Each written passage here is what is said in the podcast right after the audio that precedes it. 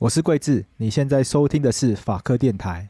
我们今天非常开心，可以邀请到交大科法所的特聘教授林志杰老师来到我们节目。那今天会邀请老师来，是因为老师跟其他老师合出了一本新书，叫做《法律有关系》。我发现我最近在节目上面都在讲书，因为最近可能暑假到了，然后法白的伙伴可能逼我都要看书，所以我发现最近节目上一路以来都在介绍各式各样的新书。今天在这集节目上面呢，也很开心可以邀请到老师来跟我分享。那老师是跟王晓丹老师一起合著的。那我们在节目一开始，我们想要先邀请老师跟我们分享一下这本书，他想要传达给大家是一，他是为什么会有这本书，然后想要跟大家讲什么样一个事情。好，谢谢。呃，很高兴今天跟桂智跟我们的读者一起来分享这一本我个人哦，去年花了非常多的时间跟力气的一个著作。那么呃，这是许多作者的合集，那叫做《法律有关系》。简单讲，就是在新时代跟新秩序中。呃，很多的法律学者也认为，我们在做法律研究的时候，怎么样可以更贴近一般人的生活？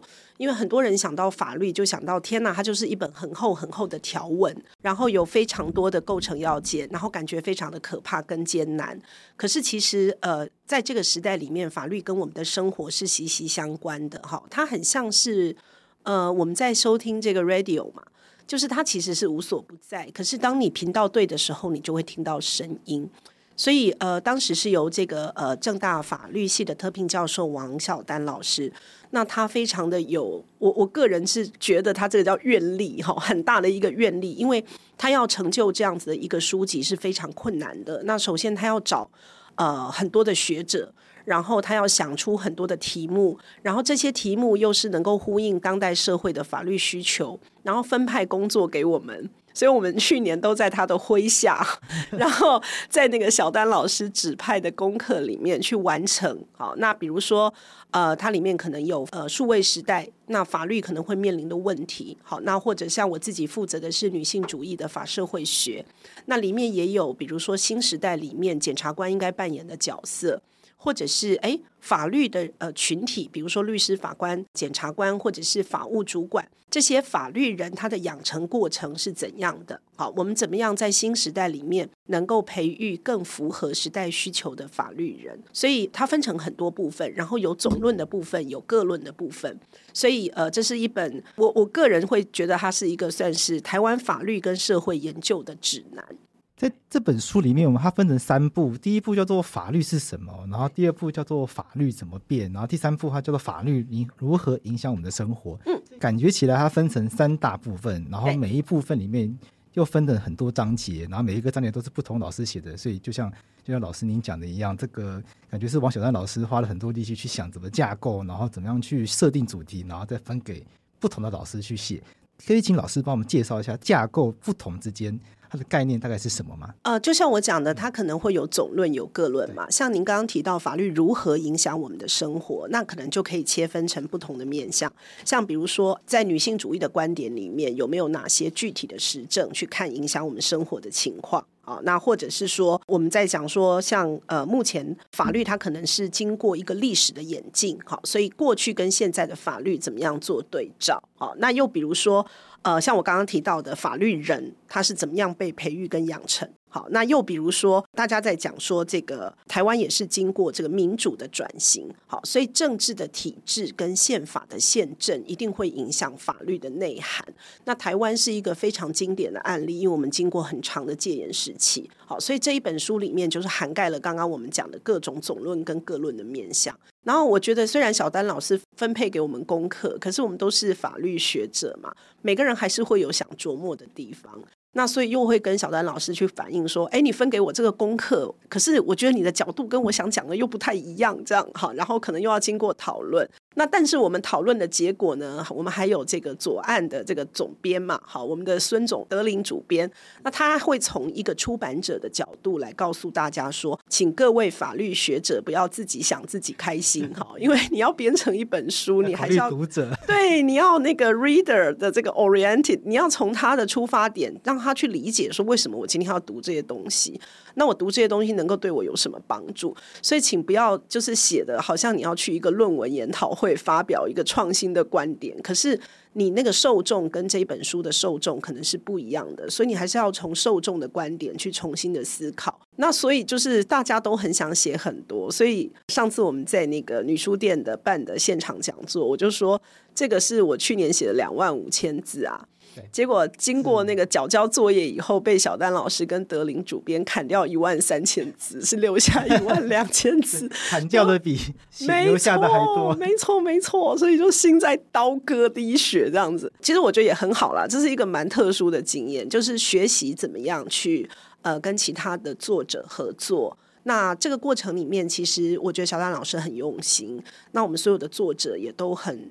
情意相挺吧，因为这个过程我们还开了好几次的研讨会，有大型的发表会，然后有小规模的座谈。所以像比如说我们有一场就是比较小的，像里面这个我跟那个陈维珍老师，你可以看那个第一单元宪政跟国家资本主义冲突或符相符。好，那我们两个就有一个比较小规模的讨论，然后可能他 comment 我，那我再 comment 他，就是等于说借由别人的观点让自己变得更好。那在大型的座谈里面，像我们这个第六单元是女性主义法社会学，还有家庭社会学的在地图像，哈，那还有法律的动员，法律真的能够带来改变吗？因为他都讲的是那个。条文或者是法律跟社会之间的互动，那可能有一些社会运动间接或直接的促进了条文的改变，那或者是呃某些条文更前瞻性的变化，那带来了后面社会运动的一些不同的发展。所以其实，在后来比较大型规模的讨论会里面，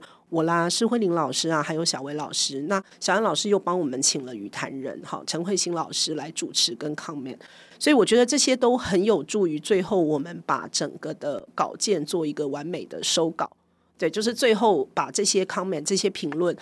再回来回馈给作者，然后再去修他的稿件，这就是为什么最后会写到两万五千字的原因。对，因为在写的过程中有非常多的讨论，有有更又有更多丰富的这个素材的加入。对对，真的，所以我我个人其实拿到这本书的时候是非常感动的，那也很感谢。我觉得就是这里面的每一位作者，还有这个编者，哈，包括总编王小丹老师，包括德林主编，都为台湾的法律的普及，还有我们。法律公民意识的提升有很大的贡献。对，老师，那你觉得对一般人来说，为什么一般人也应该来了解法律这个东西？因为他其实每天都生活在法律的世界里啊。可是，一般人对一般来说，可能法律就是法条。那翻法典跟读这本书的法律差在哪里？哎，他我觉得他会是让你去思考你身边每天的生活。原来就这个就是法律啊，然后我对于如果某个制度或某个政策不满的时候，那我该怎么办？好，然后反过来说，我也会比较珍惜现在我手边的权利，是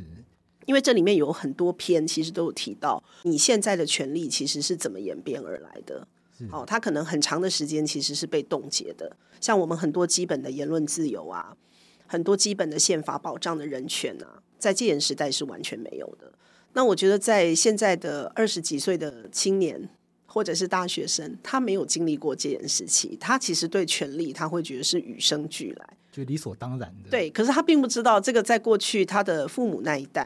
然后他的阿公阿妈那一代，其实是完全没有，或者是明明是在法条上有，可是其实在现实生活中是被架空的。嗯。那台湾是经历过怎么样的严格？才走到今天这样，让他觉得这些权利如阳光、空气跟水一样的自然。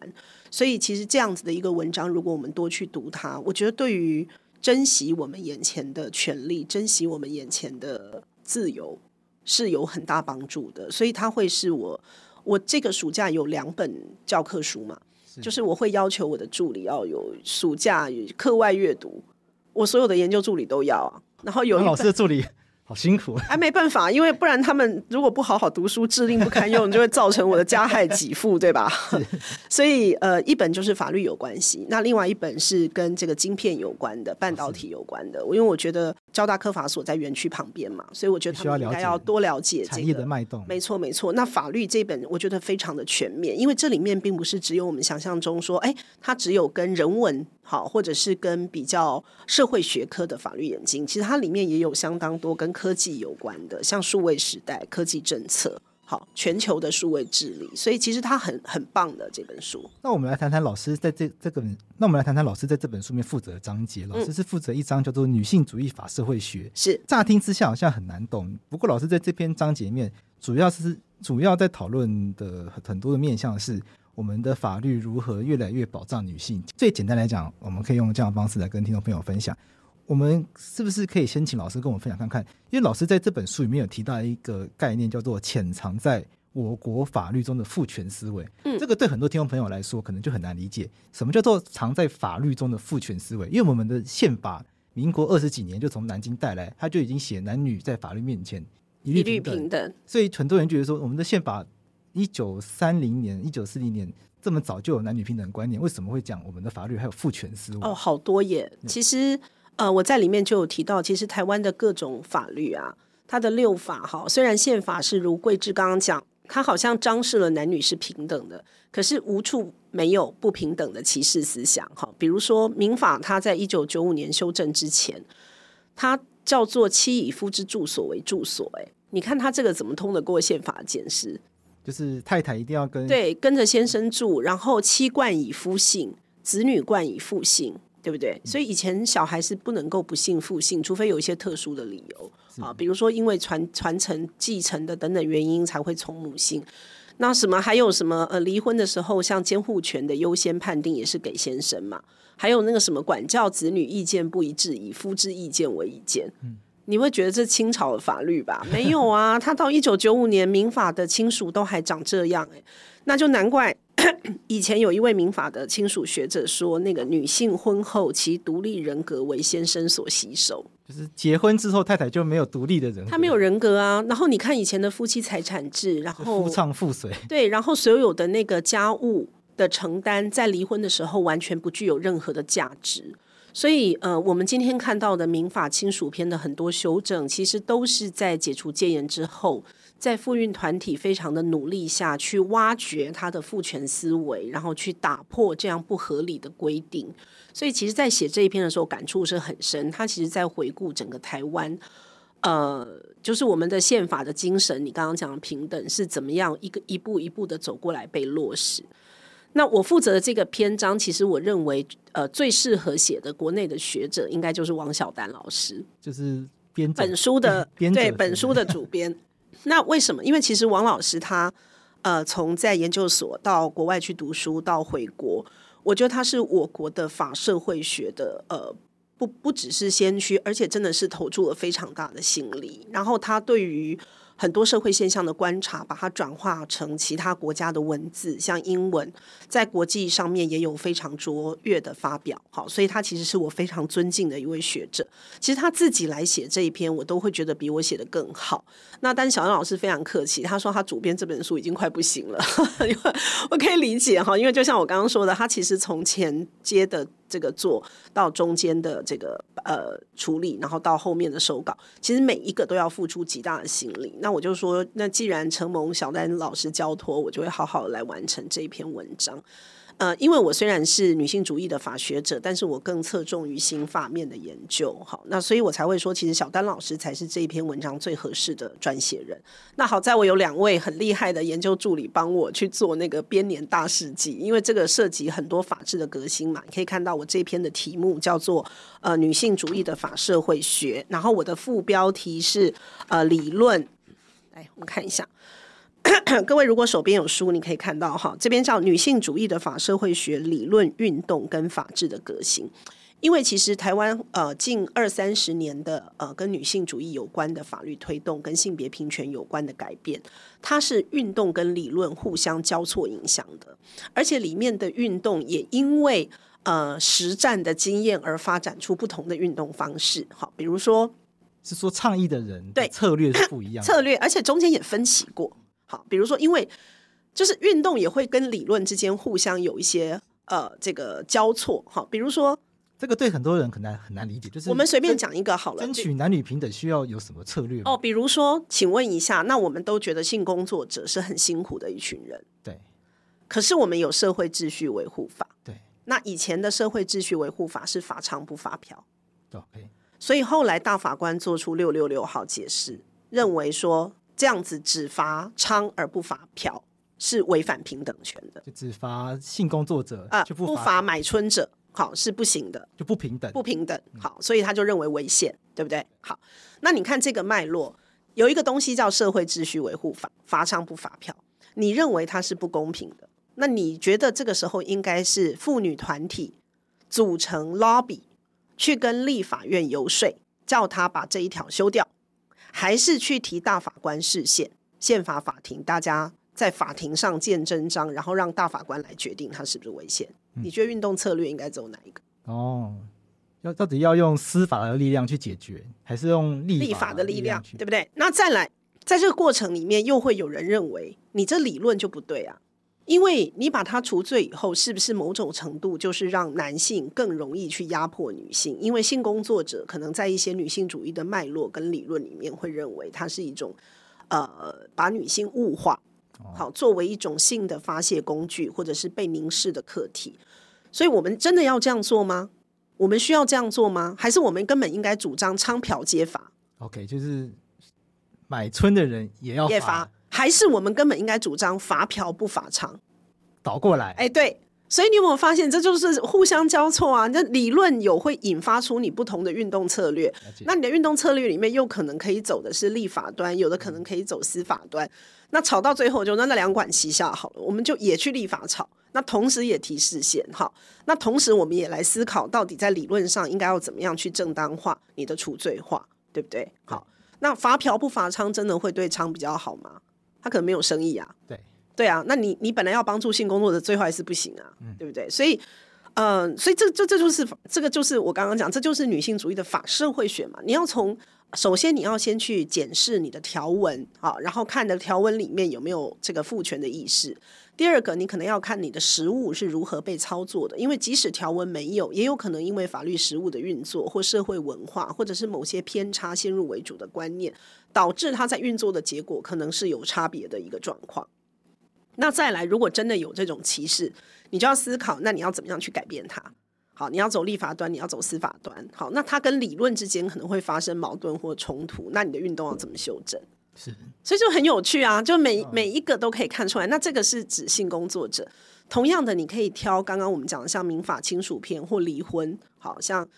这个台湾已经很久没有去关注离婚的问题。可是自从这个王力王力宏跟李静蕾在吵了以后，大家又突然去对，然后又开始看，因为李静蕾写了一篇很棒的文章啊，他写说我常年做你的什么保姆。司机、家教、太太、秘书，什么什么都是无几嘛？对对对对对。那离婚的时候，到底这个赡养费？因为大家会觉得你又没不是没有生活能力，我应该是不用给你生赡养费吧？就是李静蕾也算是蛮蛮知名的艺人，而且他有工作能力啊，对，啊，所以赡养费的制度，对不对？所以后来我们就开始去谈论这个赡养费的制度。我的意思就是说，这这很有趣的。我们常常有时候会因为某些新闻事件，哎，又开始来讨论某一些我们本来以为嗯。呃不需要再去讨论的议题。嗯，刚刚老师刚刚讲到这个妇女运动的策略，结合策略跟这个理论的结合，然后就进一步去思考怎么样去对抗这个父权的体制。那用这个女性主义的观点，那我想要在这边讨论一个问题，有很多的听众在这个地方他可能就会卡住，他就会觉得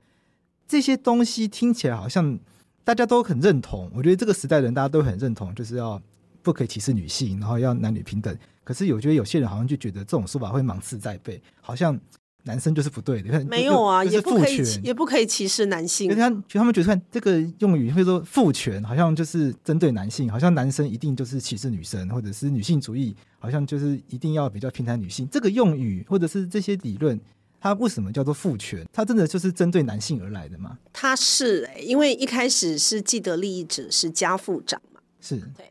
所以他用父权 patriarchy，它是英文翻译来的嘛，嗯、所以确实也没有错啊，因为权力掌握在家父长的手中。好，所以呃，我们会说这个是父权的体制，但是受父权体制所害的群体并不是只有女性啊，因为父权体制也有可能迫害男性啊。好，所以比如说像父权体制里面对于多元性别的不容忍，好，对于性倾向跟异性恋相相异的。这个统治的压迫，或者是父权体制里面对于刻板印象的某些这种坚持，那这些都是父权体制造来带成的危害。所以他，我我觉得他并不会说只是为了保护女性，应该是促进整个性平，好，就是不同性别、多元性别的平等。那当然有人会听了他会不舒服。而且当代我必须说，当代的男性其实他在过去三十年因为平权运动的关系，他其实在法律上面并不再享有过去那种歧视性法律所造成的父权红利嘛，他没有了。是，那没有这些好的 既得利益者的优势，官司就没有小孩子一定就就没有啊，对啊。然后因为是与子女的最佳利益嘛，对。然后你离婚的时候也没有说你可以不用管在家里面呃负担家务的太太。对不对？然后像，然后你可能还要负担一些过去父权对你的要求，比如说你要去当兵，OK，对不对？你要服义务役，所以男生就会留下刻板印象。是啊，男生会觉得说，哎，我所有的 privilege 都被你剥夺了，因为你要求平等。刻板印象带来的好处没了，但坏处坏处还留着。对，坏处还留着。那为什么我一定要服义务役？这很不公平。那你觉得他讲对不对？对呀，我也觉得为什么？凭什么今天男生就只有男生需要服义务一年？我我觉得女性也要。你觉得台湾有大家不服义务役的条件吗？不好意思，我觉得没有。哎，我觉得所有的人在台湾这种特殊的国际处境下，应该都要有自救跟救人的能力嘛。而且服呃兵役这件事也不一定是战争，它比较是属于社会动荡或发生紧急危难。紧急危难也有可能因为天灾啊。比如说土石流啊，或者是地震啊、海啸啊，对啊，所以为什么女生是不用具备自救救人的能力？我觉得其实像以前我们的那种军训课，我觉得应该把它改一个名字，好，比如说呃，这个维护这个社会跟自身安全，类似像这样子的，好像现在会改成国防教育，可以啊，就是类似像也不一定是国防，不一定要限于国防，对，不一定要限于国防，所以我们会觉得它比较是一种公共安全课程。啊，是好，那这种课程它不是只有对男性要有，我觉得像地震时的避难，或者是发生大规模的避难，或者是比如说当你发生一些身体的健康状况的时候，急救的方法，我觉得这所有的人都应该会吧。那只是目前因为它是义务役，我觉得国防部想到女生要去，他就很烦啊，因为他的软硬体全部要处理，所以他暂时没有办法去做这样子的一个安排。但我个人从过去到现在，我想这应该可供检验吧。我一直都是认为台湾应该要。全民皆。那这个兵不是指打仗那个兵，这个兵是指在紧急避难的状态下面，有危难发生的时候，每一个人要可以自救救人的能力。所以老师意思是，女性主义虽然一开始是从女性的观点出发，可是他他的这个理论并不是只有对它不是，尤其是它其实是经历过不同的阶段。当然，第一波的女性主义讲形式上的平等，它确实是在要求法律上面男女不能够有差异，就等者等之，不等者不等之嘛。可是到了第二波的实质的女性主义，她就会认为说，虽然你形式上造成是平等的，可是实质上面它就可能立足点不平等啊。好，比如说她真的有一些某些特殊的文化，好，或者是她必须在家务上面，她就是必须负担某些劳动，好，或者是她的。呃，这个农村里面的习俗就是要她抛弃继承权，所以你光是形式上说每个人的应积分、特留分都一样，那有什么用？实质上它就是不平等啊！台湾的农地女性的持有比例就是很低呀，这不是形式平等的问题哦，因为形式上面你看法律完全没有问题啊，对对不对？我们现在哪有规定说女生的应积分，然后说的是你的土地是农地，你就要抛弃？没有嘛？可是你去看一下台湾的农地女性的持有比例是非常低的，landlord 的的比例非常低。所以，对，这就是实质的平等问题。就是实际上，就是大家会期待女生自己不要去继承。对啊，她会有这种压力啊。然后再来，像养儿育女，就是女性作为 caretaker，她作为呃这个照护者的角色，还有社会对她照护的期待，就是一旦今天父母生病了，你会期待是儿子去照顾，还是媳妇去照顾，女儿去照顾？好，所以虽然说实质形式上面没有说。父母生病要由女儿或媳妇照顾，你没有这种条文，可是实质上你就是会期待女性去做照顾者的。这社会会有一种眼光，是你这个女儿怎么怎么这么不孝顺？对，哎，对啊，儿子他这个人就理所当然，所以你会发现女性她的后顾之忧是大的。嗯，好，因为她变成她必须是做所有人的安全网，她就是做那个兜底的角色，所以实质上对她当然是不平等啊。那到第三波，我们又会去讨论说，诶，那那这个只有女性跟男性吗？不是啊，因为歧视它有可能是混合型的。比如说，我既不是因为我是女性被歧视，我也不是因为我是原住民被歧视，我是因为我是原住民女性被歧视，还来自其他的因素。对，它来自于两个双重的因素。那像比如说外籍的移工。好，那他可能我们对于外籍移工的男性会有一种刻板印象。外籍义工的女性就会有一种刻板印象，那这种刻板印象不单纯是因为性别，也不单纯是因为国籍，而是因为性别加国籍所造成的歧视。所以第三波他会解构，他会把它去细看，然后去看说，哎，其实这个人身上他是背负了多重的歧视，比如说里面包括阶级，嗯，包括年龄，就好像被贴了更多标签一样。对，所以呃，第三波的女性主义它是百花齐放的。他会觉得说，那可能对每一种歧视，我们要更细致的去看，而不能完全把所有的男性跟所有的女性都画成同一个群体。所谓的 sisterhood 也不见得完全会存在，因为里面也会有矛盾，对不对？比如说，白人女性她可能是雇主，黑人女性可能是雇员。哦，那移工可能他会是呃这个呃一个社会里面比较脆弱、比较底层的群体，因为他没有投票权。所以，呃，到第三波的女性主义，它是更多元的，嗯，所以大家会用更不一样的角度去观看，不是观看，去讨论不一样的，去去讨论某一些议题，它会是以议题为导向去做拆解，然后提出更包容、更多元性的解方。回过头来，老师在这本书里面有讨论到台湾妇女运动的发展，那其中有讨论到非常多的这个前辈，老师可以帮我分享一下这些故事吗？哦，其实大家如果去看这个，就会知道为什么我要把两个助理列名那个一起列名作者，因为他们以一种考古的精神去挖掘，在这边就很像在看历史故事。对啊，对啊，就是我们从呃一九七零六零那时候开始有。呃，这个外国回来的一些学者或者是政治工作运动，好，包括李元珍老师，然后吕秀莲前副总统，那他们所提出的一些倡议。那一直到解除戒严之后，妇女团体，那当然妇女团体里面对于一些某些议题也不是完全的一致了。对，老师书没有提到，就是有分歧，就刚刚提到了策略就不一样。就像我们刚刚提的性工作，到底是应该要除罪化，两者皆罚，还是应该要怎么处理？那导致人家俗称的所谓家变，哈，就是这个运动就分歧。那到底要怎么做？呃，彼此的做法不一。好，那也呃提到就是学校。好，校园里面，因为我们有很多是呃从外国回来的学者，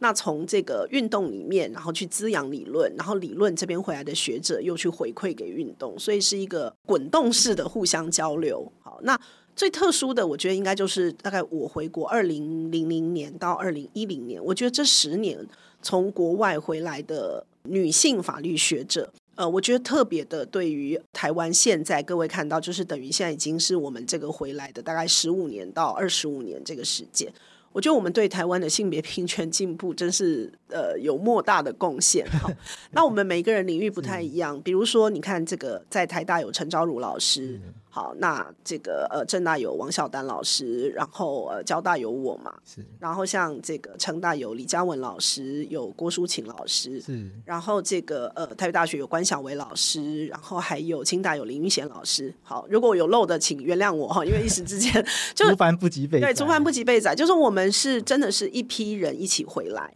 好，那法律的大家约好一起去学女性，其实也没有，我们并没有特别约好，可是很有趣，就是。我觉得这个应该是我们这一个世代的人的成长吧，因为我们其实我自己其实进大学的时候已经戒烟了，所以我从来没有遇过像呃我先生陈志雄老师，他到我四届，是。他就有遇过在大学还有被关注去读书，读一些特殊的书，或者是校园的活动，因为他有历经那个所谓党外的概念，才差四年。就有啊，就会被教官对对，可是我就这种我就完全没有特殊社团，所以我觉得相对我们的我的成长就是属于最大量吸收资讯的那个时代，刚好就是我进大学的时代，那那时候是非常自由的。但是我在高中跟国中的时候，他们在大学的时候，他们相对是就去抗争的，所以我们很能够理解前人的牺牲换来我们的自由，这样。所以你可以看到，我们这个世代的女生，我们就是处于那个我们在成长的阶段，刚好是大量资讯涌入，所以我们到美国去的时候，我们是女性嘛，然后我们又很变成是一个能够漂洋过海少数的女性，好，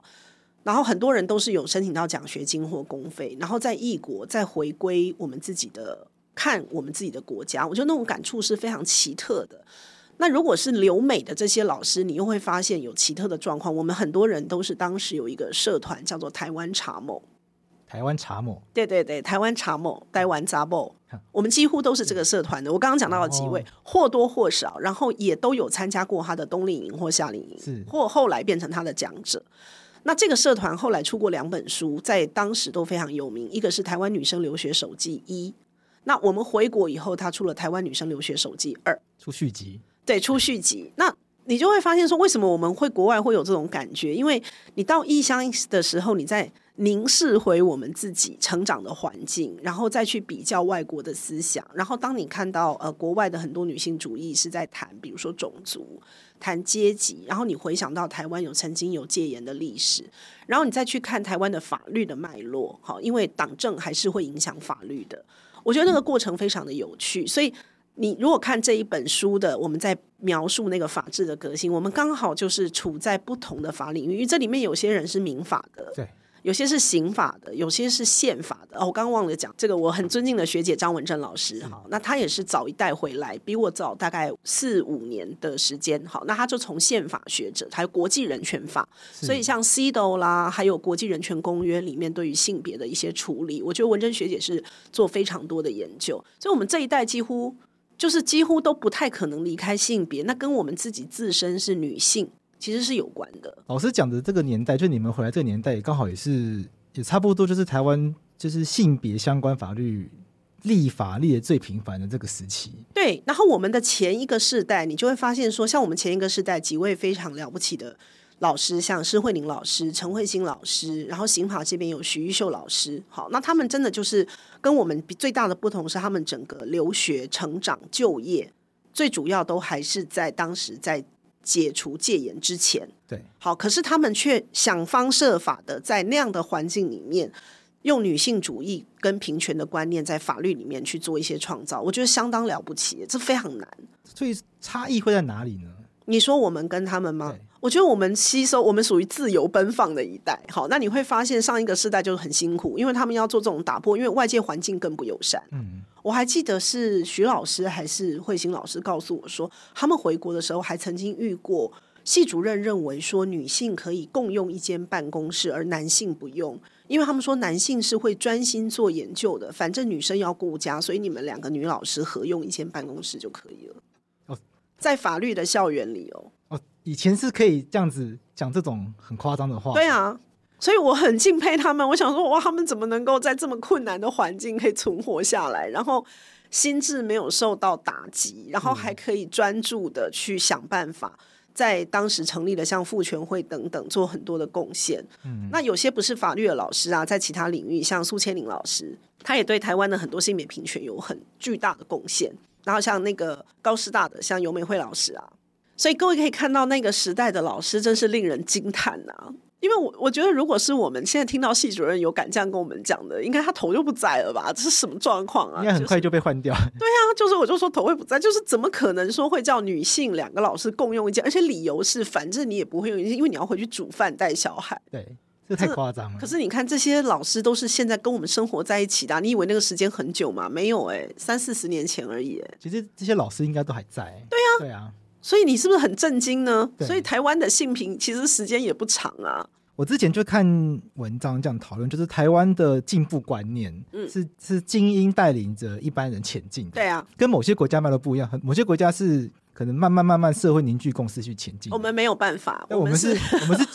有一篇文章忘记是在哪一个外国没看到，他说台湾的公民社会看起来很进步。但他说有一个潜在的危机，就是台湾看起来很进步的表象，可但是他是一小群精英拉着一大群跑很快，所以他觉得有可能会有摔跤的状况。一定是啊，就比如说性平这个状况，像我们最近看到这个 Me Too 的危机，我们才会发现，像老师刚刚提到，老师刚回国这段时间，老师这一大群老师，你们回国之后，我们慢慢就立了性平三法，所以性平三法其实我们早就慢慢就完成立法，可是现在大家又发现，为什么这个性平三法、性别工作平等法、性别教育平等法？性骚扰防治法，我们有这么早就有这些法律，可是到现在还是会有这么多 Me Too 事件，还是会有这么多的人会觉得他们可以这样子毫无忌惮的去骚扰人家。对啊，那个桂枝刚刚讲这个，就是我常在性平演讲里提的。我就我觉得台湾很多的立法，因为它是我们刚刚有讲到，它是可能有学者回来，或因为某些运动，他发现法治的缺漏，或者是因为我们加入了这个呃国际的人权公约。那以公约的标准来要求自己，所以我们变成说回来检视内国法觉得不够，要赶快处理。可是问题是你的公民社会成熟度不足啊，所以你的头跟你的脚两个不合致啊。所以我常常都会举那个我跌倒的例子，就是我有一次在这个台北的街头走路，有骑楼就跌倒，跌倒以后我去看医生啊，就医生就问我说：“志杰老师，你知道你为什么会跌倒？”我就说：“因为我走路不专心。”他就说：“不是哦。”我说：“那为什么？”他说：“因为你想得太快，但你走得太慢。”哦。然后我就说：“哈，那所以呢？”他就说：“所以你要锻炼肌耐力啊，你要让你的肌肉跟得上你的头啊，不然我跟你讲，你就会一直扑街啊。”所以他讲的这个其实就是你刚刚讲的情况，就是台湾因为它法治的革新速度太快了，所以你如果看性平的法律，不是只有三法，从一九九五年民法修正以来，你看我们每年都在修多少的性平的法律？你不要讲今年性平三法，其实今年一月还通过一大堆那个数位性暴力防治的法律，什么的，对啊，然后去年还通过跟踪骚扰防治法，对，所以你看那个速度是很快的。那你想说，如果有一个阿伯，他一九九五年的时候已经三四十岁了，他现在才六十几岁，他正是掌握社会重要资源的一个年纪，对不对？对。可是他九五年的时候，他结婚生完小孩了，那时候的民法是妻以夫之住所为住所，他三观都定型了吧？那那这三十年，他岂不是觉得翻天覆地的被颠覆他的人生观？从清朝突然来到了现在，对啊，他就很穿越啊，所以他就是一个活生生的从清朝的的民法穿越到这个呃呃当代新世纪的一个一个法律，那。他自己也会常常产生迷惘跟困惑吧，所以你说当代的男性，我觉得他们真的也是需要更多的理解。我觉得如果就是不同的性别之间能够多一点理解，我们可能不不需要一开始就假定他真的是歧视。我我承认有些人真的是，但是很多人他真的是在那个时代他的观念就是这样。这三十年我必须说他也蛮痛苦的。那我们应该怎么办呢？因为觉得自己被歧视的女性或者是性少数朋友，他们也很痛苦。但是观念转不过来的人啊，所以要讲啊，所以要教育啊，该怎么办？肌耐力训练啊，那我们该怎么沟通？因为有很多听众朋友也会觉得，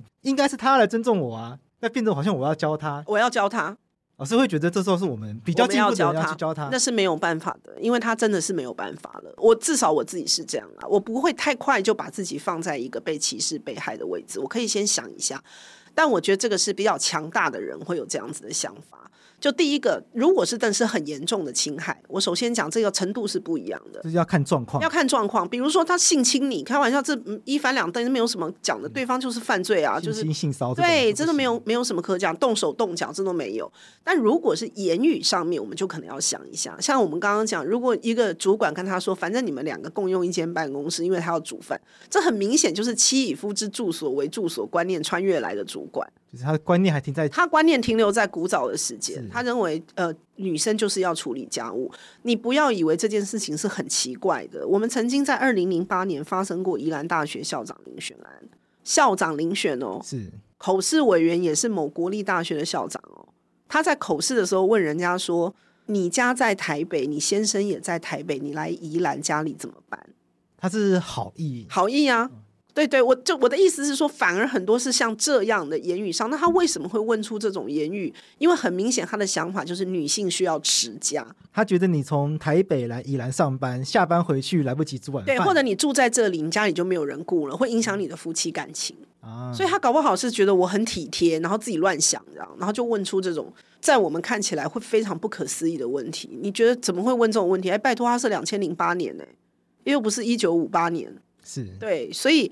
我要讲的就是说，如果是很严重的状况，你当然依照法定程序处理；但如果是日常生活中发生的这种情形，可能我们要思考一下，怎么样去适度的引导对方，因为对方可能有一些也是因为这三十年来很多法律的变迁太快，它属于肌耐力不足的情形。那国家当然现在都有规定说，哦，这个公务员啦，然后企业机构必须要受性平的培训。我觉得这种规定是有必要的，因为这都是肌耐力的训练。可是这些培训有没有真正听到这些需要听到的人的心理？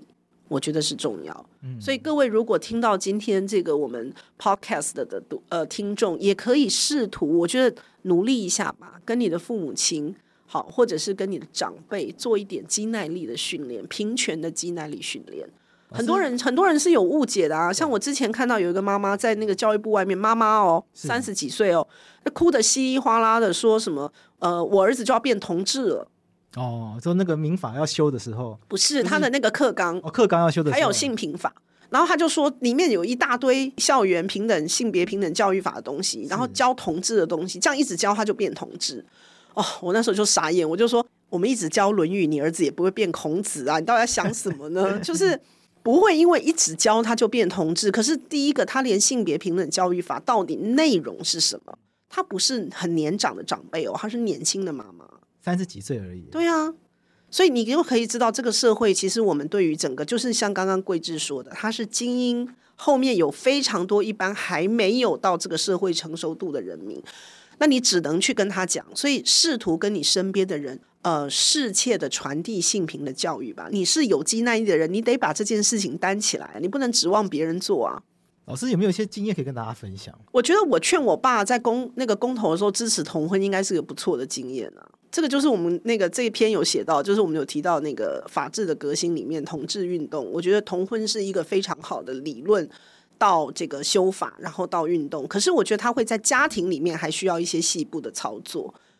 呃，我父亲其实是八十几岁，而且他是台式老男，就是那种我妈把他纵容到他其实完全不会做家事，哦、他就坐下来就会说筷子，哦，就是声控，OK，对对，那我妈就会把筷子拿来。可是这样子的欧吉桑呢，人生就是在八十岁遇到他最难的功课，因为我妈失智了，哦，所以妈妈的失智失能就导致我的父母一起没有办法。得到照顾，因为以前是妈妈照顾爸爸，那现在妈妈自己都需要人照顾，谁来照顾爸爸？所以他们两人都需要照顾。可是我爸非常麻烦，因为他不让我妈以外的人照顾。那这个可以理解，因为任何人都没有我妈把他照顾的好，对不对？好，就就是这样子。那回来讲，就是说这样一个台式的欧吉桑，当然就是非常传统的，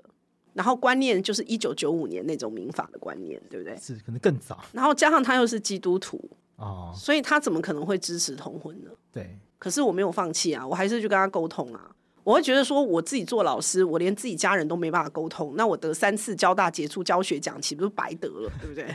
我就我就去跟他讲说，展现教学热情。对啊，我就觉得人要有教无类啊，然后就要因材施教啊。所以我后来就跟他讲说，我可不可以跟你讨论一下公投这样？那他就说我不赞成同同志结婚，因为我觉得这个是不正常行为。我就跟他讲说。吵啊，没有关系，我尊重你的意见呐、啊。可是你你你能不能想一个情况哈？就是我跟我的伴侣哦，已经住在一起三十年，然后我们一起买房子，一起买车子，然后我们一起养小狗，然后我们一起存款。然后今天他发生车祸，躺在加护病房里，我要决定要不要签放弃急救的同意书，我没有权利，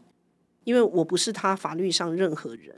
然后我要找他的弟弟，可能已经一年没有见面了，来处理这件事。你觉得这样合理吗？我爸说：“当然不合理啊！那你们两个为什么不去登记？”我就说：“哦，因为我们是同志伴侣。”嗯，然后我爸就愣了一下，这样我知道他从来没有想过，因为立刻讲同婚，他们就是想到说：“哦，这个会亵渎了某些宗教上对婚姻的定义，就让他们感觉到一些异常的。”对，可是他并没有思考到体制里面因为没有这样子的身份而可能造成的权利的影响。嗯，所以当我用这样子的方式跟他讲，他后来想了一下，他就说。你如果今天是说给他们一些权利保障，我觉得这也对啦。好，那而且我已经八十岁了，我也不会再结婚了。废话，对不对？然后他说，我我们这种年纪的人还用我们的观念去影响别人要结婚的人，我觉得是不对的。你看他可以接受沟通，是可以的，但是你要花心思。但是就就像我们都知道，重力训练很累，但你愿不愿意训练它？所以，我真的还是希望大家能够回来好好的看一下这本书，因为我们花了非常多的力气去写它，就是希望大家能够从日常生活经验里感觉到法律的重要性，才不会永远都处于桂枝刚刚说的是一群精英，然后带着非常多人，然后中间有一个断层，因为我们也不想担任这样子的角色，我们很希望的是他能够落地。对。不然大家都觉得很累，然后心有余而力不足。对啊，而且你看性平三法现在正在我们录 podcast 这个时候，此时正在立法院的临时会如火如荼的修正，就再修一次。就希望大家可以透过这本书，大家有兴趣的话，可以在我们节目资讯栏找到这本书的资讯。然后希望大家也可以一起来读这本书的，一起来培养自己对于法律的肌耐力。然后我想最近的 Me Too 的事件，然后也连接到林志杰老师刚刚讲的非常多的，我们在法律里面如何的去慢慢慢慢去从。各式各样的妇女运动找到的这些父权思维，慢慢慢慢的去改变。其实我们也是很希望可以把这样的观念去带给所有的民众，但这是需要我们所有的人一起来做的事情。我们没有办法靠我们一小群人去帮台湾社会变好，我们需要一大群人来让这个台湾社会变好。所以，我想林志杰老师的经验可以带给我们很大的启发。因为如果八十岁的爸爸都可以啊、被说服的话，有教化可能性，对不对？我想网络上的酸民，或者是我们自己身旁可能比较顽固的朋友，我想我们都有机会跟他们沟通。那我们今天非常感谢林志杰老师，谢谢，谢谢。No